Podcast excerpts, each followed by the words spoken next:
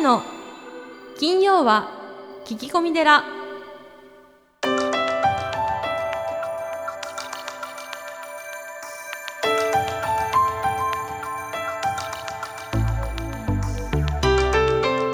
ようこそ架空のテラスタジオにお送りする長谷の金曜は聞き込み寺ナビゲーターの南雲もぐなです。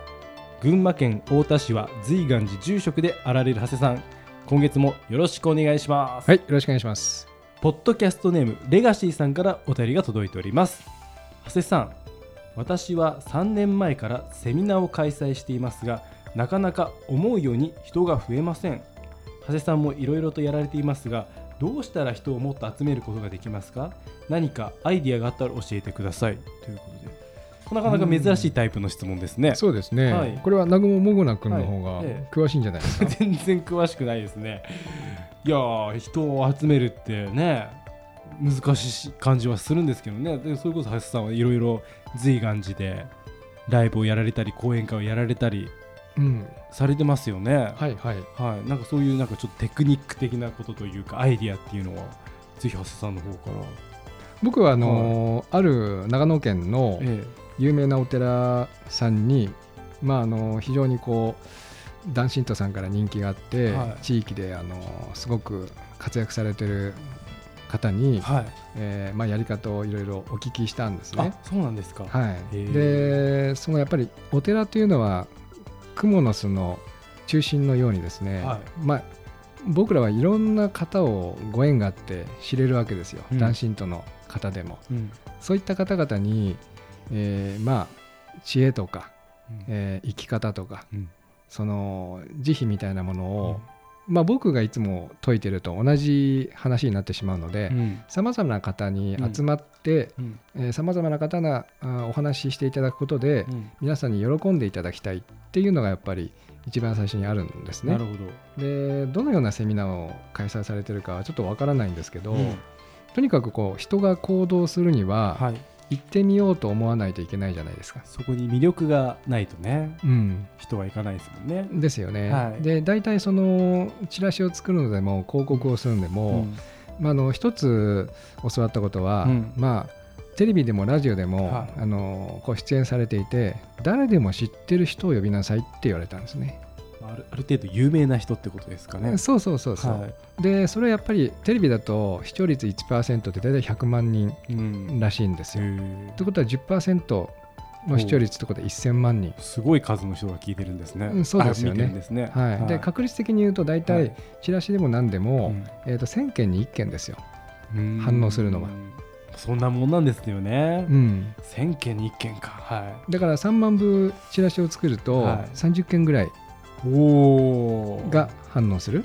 そうなんだ。はい、でそれでこう来てみて、うんあのー楽しいなとか、はいためになったなっていうふうになると、その方が今度は固定客になる。あ、なるほど。そうするともうすぐ確率が上がっていく、はいはい。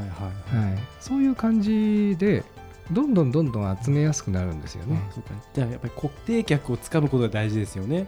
うんその固定客の人が今度は口コミでとか、そうそうそうそう。その人が宣伝になってくれるというか。そうそうそう。そうするとそう、はい。例えば今度は僕がテレビに出たり、うん。ラジオに出たり、うん。新聞の記事になったりすると、ああそこのお寺さんねとか、うん。あその和尚さんねって言われて、えーどんどんなんですかね、今度は僕が有名になっていくっはいはい。ていうのがあって、はい。ああのあのお寺だったらまだなんか面白い方がうん。来られるみたいよみたいな話になっていくんですね。うん。はい、だからやっぱりあのーとにかくどなたでも知っているようなはい。方を、うん。まあ、呼ばれるかうん。あとはとても興味のあるような、うん。あのー話題で、うん。えーセミナーをされる。うん。っていうことがまず大事だと思うんですね。まあそうですよね。はい。そししてあのーもう一つ大事なのがネギ目ですよ。んなんですか？ネギ目。ネギ目って何ですか？あのーセミナーの費用。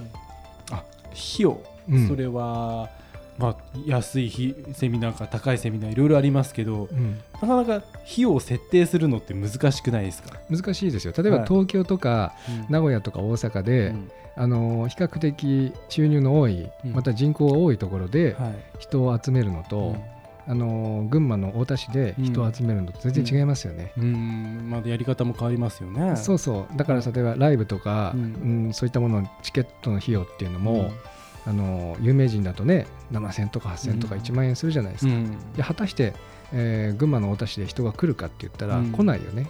あーまあね都内とかに比べたらそうですよね。そうそう、はい。だからその地域地域のお客さんの、おねぎめってうん。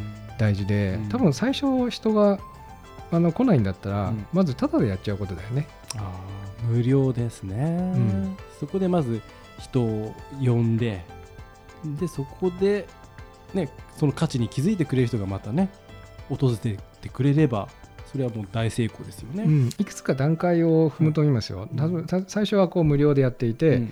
えー次もう一つステップアップして、うん。えー少し内容の濃いものだと金額上げて、さらにコアなものにしていくみたいな。だから、ね、せっかくそのご自身にすごい素晴らしい、ね、あれがあるのであればうん。一回無料にしてみてうん。まず人を知ってもらわないとってとこですからね。そうそうそう。でこのほらポッドキャストだって無料だもんね。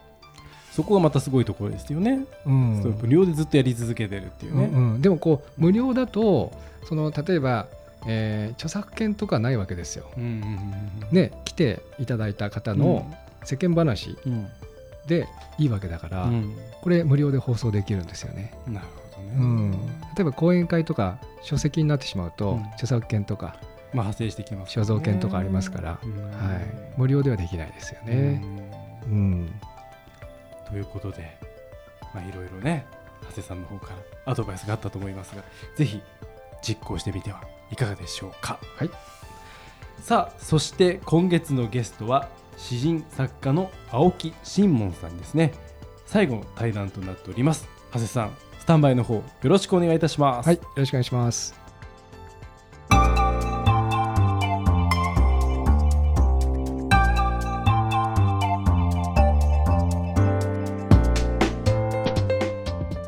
あのー先生が、えー、と今日のお話の中でその亡くなる直前ですかうん。に、あのー皆さんがこう命をおバトンタッチしていくとうん。いうお話が本当にあの印象に、えー残ったんですけれども、やはりあの僕がこうハワイで海峡という仕事を7年半ですかねさせていただいた時に、やっぱりそのアメリカはそのご遺体はあるんですが火葬に立ち会わないんですよね。でお骨入れは私たちが一切見ない。でこうジュラルミンのあの硬い、えー中に入れてですねそのお骨上げはしない。もちろんそのベッドサイドサービスっていうのはやるんですけどもあのお骨上げをしないんでその日本のこの葬儀というのは枕業から始まってお通夜葬儀お骨を取るというのはですねやっぱりこうやってるうちにうーんだんだんこう諦めていくというかうん。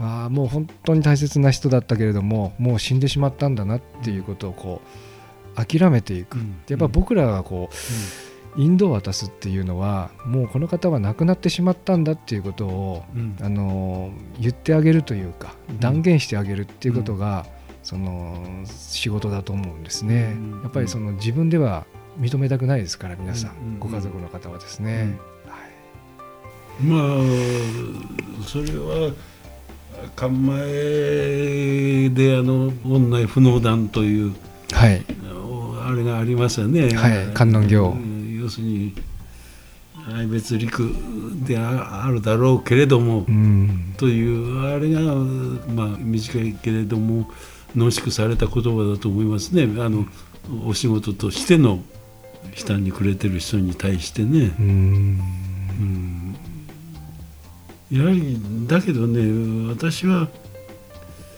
えーそのやっぱり人間の人間の自我がねある限りねあのえー何もかも丸ごと認めるってことできないですよね、うん。自自我やっぱり仏教っていうのは無我が前提になっているわけですよね。そうですね。そうでしょ？特にうん外州なんかそうなんじゃないですか、そうですね。はい。そうでしょ？最後は無我の世界でだと思うんですようね、で自我が前提になっているいるやっぱりそこにね今日の日本なんかはそれを是とする世界自我を憲法13条あたりが保障してるんですからね、うん、要するに人権という形で、はい。ね。うん、ですから憲法保障されてんだからって言って声高々に主張してる人がほとんどなんですもんね。うんうん、その自我が問題なんだよね。まあ仏教ではそうですね。仏教的に言うならば。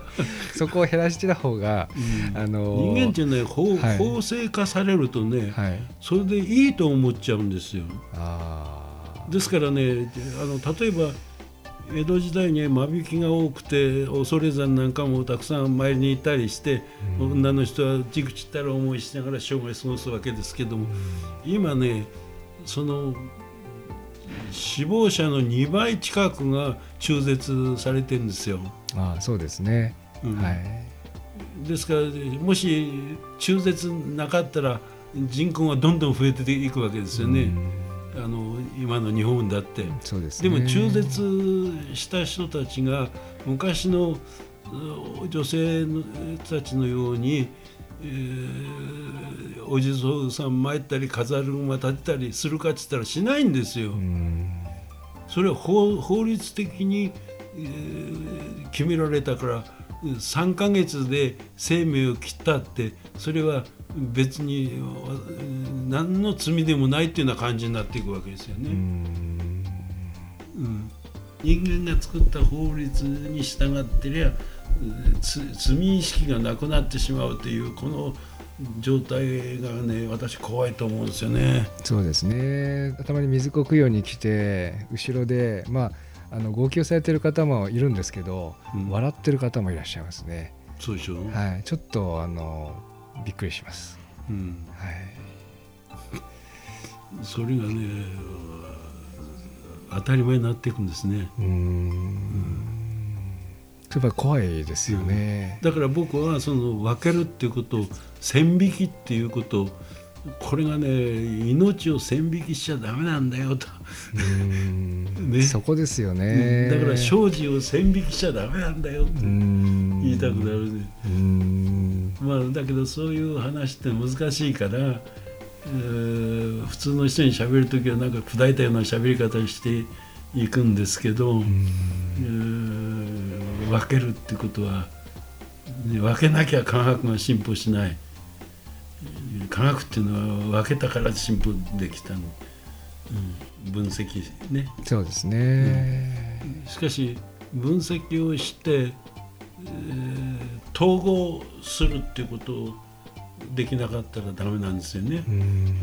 とそれがアインシュタインとかあるいはホーキングなんかは統合する力を持ってるけど普通の科学者はニュートン数学みたいな形になってって統合できないんですよね。これはね仏教界でも言えるの。解釈ばっかりするって 統合できないそういう学者がいっぱいいる。まあそうですね。はいはい。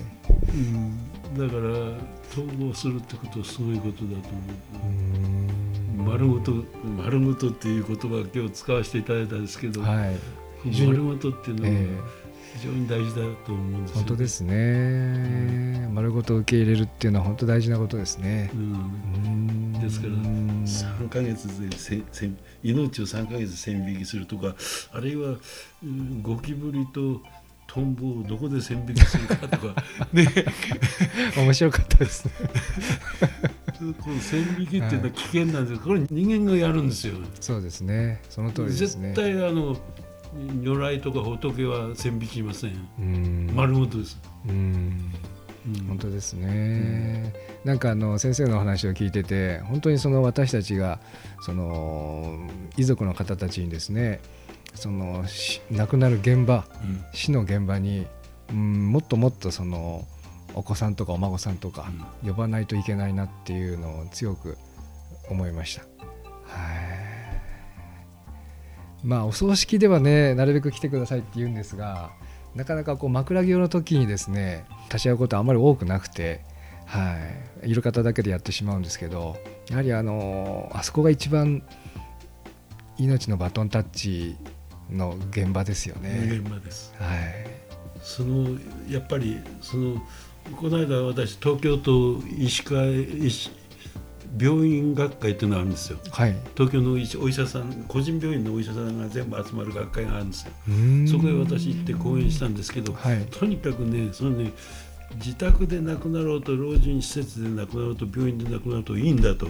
私はうん死ぬ人にとってはずっとそこがどこか分かんなくなっているぐらいだから、うん。そんなのどうでもいいと。ただバトンタッチができる状態を作ってあげてくださいと。うん。ね例えば ICU で死んでしまってから家族を呼び入れるんじゃなくてえーちょっとあの危険だと思いますから皆さん来てくださいぐらいのこと。それぐらいならできるんじゃないですかと、うん。どこの場所にいても、そうですね。そのタッチする人によってできるんじゃないですかと、うん。ぜひそれ考えていただきたいって言って締めてきたんですけどね。ああそうですね、あのお葬式やってるとですね思うんですけど遺言とか何かメッセージをもらった方は立ち直りが早いです、あそうですか、はい、でそこで何ももらわなかった人は引きずりますね。う、ん、はい。やはりそうでしょうな、えーうんわかりますわかります、えーそれがき一つのあれになるんですよね。えー決断のこのききっかけになるわけですね。そうなんですねそその言葉がですね、うん。残された人を生かしていくんですね、ああの言葉もらったから悲しいけれども立ち上がんなきゃいけないっていうのですね、これもらわない人はですねもう3回忌7回忌ぐらいまで引きずりますね。うーん。あのねある一部上場会社の社社長会長をやられた方でに、まあ、日本的な方ですけどその方がそんなうちでもね長女の方が非常にね男運が悪くてねもう親の迷惑ばっかりかけてそして会長室あもう大手の会長室へねしょっちゅう来て、えーそのえー旦那の後始末の金の無心にばっかり来たんだって、はい。そしたら最後はね受け受付なんかでもその会長の娘だっていうのが分かってるからどうぞって言って通すわけ、えそれを通さないようにしたりね、ええええ。もう最後は感動同然みたいにこれで最後だぞって言って感動同然みたいになったん。お前なんかもう来るとこじゃないっていうような形になったん。ところがその方が亡くなった。亡くなる前。そして感動になってたもんですから親族みんながこうもう臨終の場でねみんないるとこへその人がか隠れるようにして一番後ろにいたの。そのいたんだけどその亡くなる前にうその前進み出てねそしたら周りの親族の人はなんだあの感動になった娘が来やがってというような感じだったのに娘がお「お父さんは私が悪うございました」っていうようなことを言ったらしいんでそしたらお前みたいな感動だって言ってバンバンとやってた人がねその「おお前来てたんか」と「お前はこのうちで一番苦労したんだからお前が一番仏さんに近いよ」って言ったって。はその人が。どんなに救われると思ってこの女の人。嬉しいですね。長長女が。うん。ですから私が言いたいのはうん。生きてる前の元気だった時にの遺言なりそういうものとうん。本当に死を受け入れた人の言葉っていうのは違うんだよと、うん。こちらは仏の言葉にななるわけ。そうですね。まさにそうですね。こちら人間としてうん。生きていく上のアドバイスとしての言葉遺言は。うん。それを聞かないといけませんね。仏様となった。この両面があるということを、はいこの両面がなくなってこっちだけになっていくと宗教いらなくなるんですようね、んそうですね。ただ取引ですねそれがね。うん。は僕はそれねそれも本当はね大事なことだと思ってるいうーん本当そうですね。その仏様の心境になった方の言葉を。うん。まあ、全然違うことを言うんですよね。うー。ん。あのお話の中でその意地悪されたおじさんがその仏様に見えたっていう心境ですよね。それは違う。だからありがとうってそこでお前が一番仏さんに近いんだよってねそれはなかなか言えないですよ。うん。そして周りの人みなんで感動されたものが来たんだっていうのは冷たい海で見てたのが救われるね。そうですね。あー素晴らしい。僕は仏の救いってそんなもんじゃないかと思うの。うーん。いや本当そうですね。いやーどうもありがとうございます。はいどうもありがとうございました、えー今月のゲストはあー青木新門さんでした。どうもありがとうございました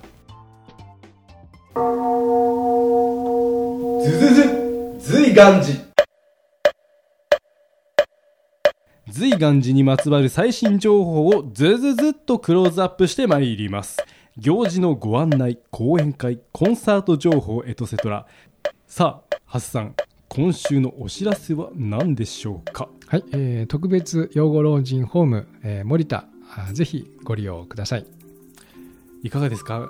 開設されてからちょっと時間が経つと思いますが。そうですね、はい。もうあの半年以上経つんですけども、えー満床に近いんですが、えー要介護お3以上のですね、えー方またあのショートステイとか、えー訪問介護おもお始めていきますのでぜひあの連絡いただいてですねいろいろなご相談いただければと思います。まあ、相談連絡等したい方はどのようにすればよろしいでしょうか？あのー社学法人森田睦美会のおホームページから、えーアクセスしていただければ結構ですし本当にあの気軽なご相談からですね、えー質問にお答えしますので、はいぜひあのお電話ください。以上ずず随願寺でした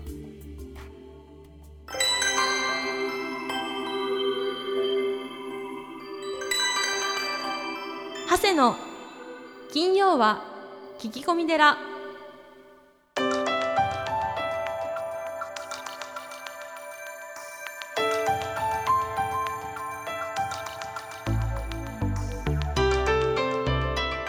さあ、瀬さん、はい。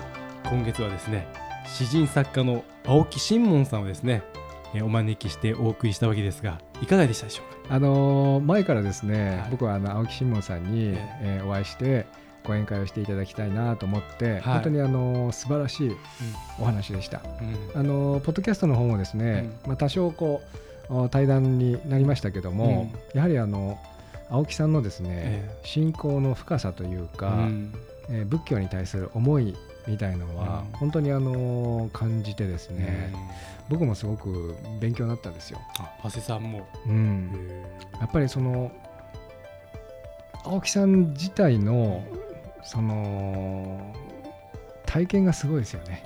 ーまあそうですよちょっとね真似できない。まあそうですね確かにね、うんそういう人生のそのやっぱ重みみたいなのもね十分に感じることができましたねそうですね。はやっぱそういう人から出てくる言葉もやっぱ違いますよねい。いやー全然違うんですよね。はい。いや素敵な対談ありがとうございまはいした、、ありがとうございました。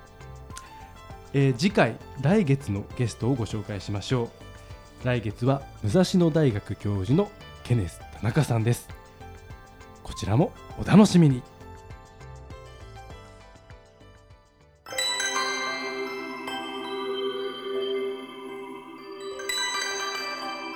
長谷の金曜は聞き込み寺。